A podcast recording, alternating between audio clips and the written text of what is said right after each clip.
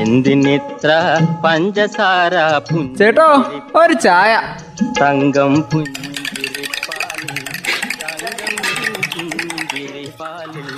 തങ്കം പുഞ്ചിരിപ്പാലിൽ തങ്കം പുഞ്ചിരി ചായക്കട.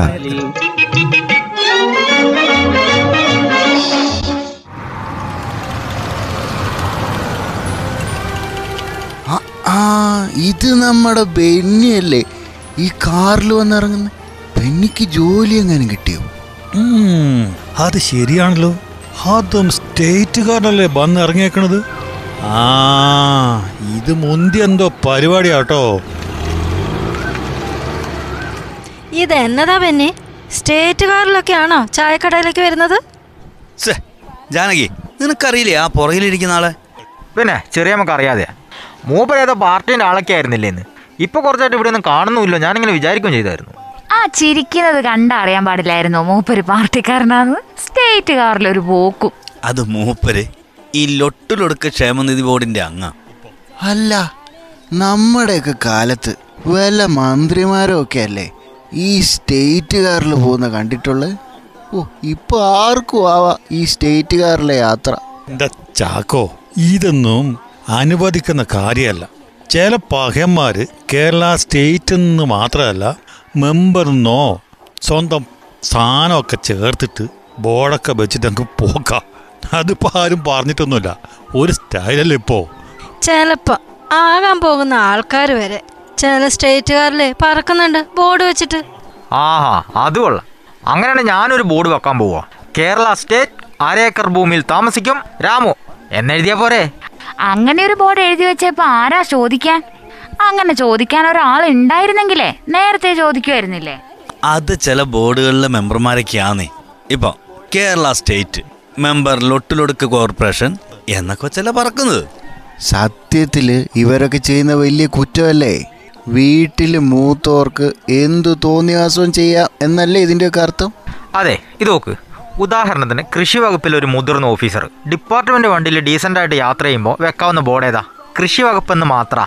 ആ അത് ശരിയാ. എന്നിട്ടാണോ കേരള സ്റ്റേറ്റ് എന്ന ബോർഡും വെച്ചോണ്ട് ഓടുന്നത്?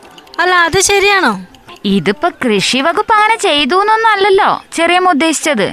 ചില ഡിപ്പാർട്ട്മെന്റിൽ അങ്ങനെ ചെയ്യുന്നു എന്നല്ലേ? ഇതിനൊക്കെതിരെ മോട്ടോർ വാഹന വകുപ്പിന് വേണമെങ്കിൽ നിയമ നടപടിയൊക്കെ എടുക്കാം. പക്ഷെ എടുക്കേല. കാരണം എന്താ? അവരൊക്കെ സഹോദരന്മാരെ തന്നെയാ. ഈയിടെ നമ്മൾ മനസ്സിലാക്കേണ്ട ഒരു കാര്യമുണ്ട്. ഈ കേരള സ്റ്റേറ്റ് എന്ന ബോർഡ് ആർക്ക് വെക്കാന്ന്? ഹ, അത് ഇവിടുത്തെ പൊതുജനങ്ങൾക്കെല്ലാം അറിയാം. സംസ്ഥാന മന്ത്രിമാർക്കോ തുല്യ പദവി വഹിക്കുന്നവർക്കോ മാത്രമേ ഇതൊക്കെ പറ്റൂ. ആ ഇത് വെച്ചോണ്ടേ.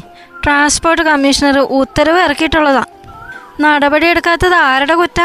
മറ്റൊരു ഡിപ്പാർട്ട്മെന്റ് വാഹനങ്ങൾക്കോ ഭരണഘടനാ അധികാര സ്ഥാപനങ്ങൾക്കോ ഈ ബോർഡ് വെക്കാൻ അവകാശമില്ല കേട്ടോ.